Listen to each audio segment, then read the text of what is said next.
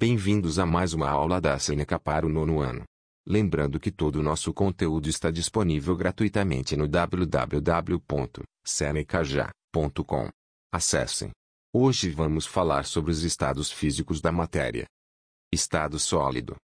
Um sólido tem uma forma fixa devido às fortes forças existentes entre suas partículas. Os sólidos não podem ser comprimidos porque suas partículas já estão muito próximas e não podem se movimentar livremente. Em um sólido as partículas estão organizadas em um padrão ordenado. As partículas em um sólido se movem em torno de um ponto fixo. Estado líquido. Líquidos não podem ser comprimidos porque suas partículas já estão muito próximas. Em um líquido, as partículas estão em contato umas com as outras, mas ainda podem se mover. Isso permite que um líquido flua e assuma a forma de seu recipiente. As partículas em um líquido estão dispostas em um padrão desordenado. Estado gasoso. Os gases podem ser comprimidos porque suas partículas estão muito distantes entre si. Quando a água vapor e se transforma em vapor, seu volume aumenta mil vezes. As partículas de um gás são livres para se mover em qualquer direção. Por esse motivo, um gás pode fluir, não tem forma fixa e enche completamente seu recipiente.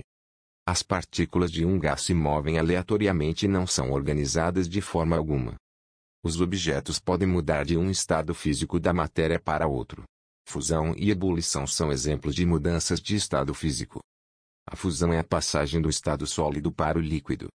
Se aquecermos um sólido, as partículas sólidas vibram com mais energia, até que tenham energia suficiente para superar as forças entre elas. É quando um sólido derrete, se torna um líquido.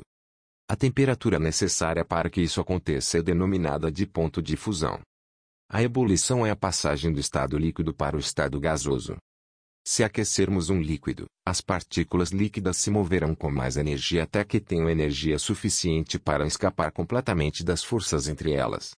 As partículas se tornam um gás e se movem completamente livres. A temperatura necessária para que isso aconteça é o ponto de ebulição. A ebulição pode ser chamada de vaporização. Chegamos ao final desse episódio. Lembrando que tem muito mais conteúdo, exemplos e exercícios gratuitos disponíveis no www.senecaja.com. Até mais.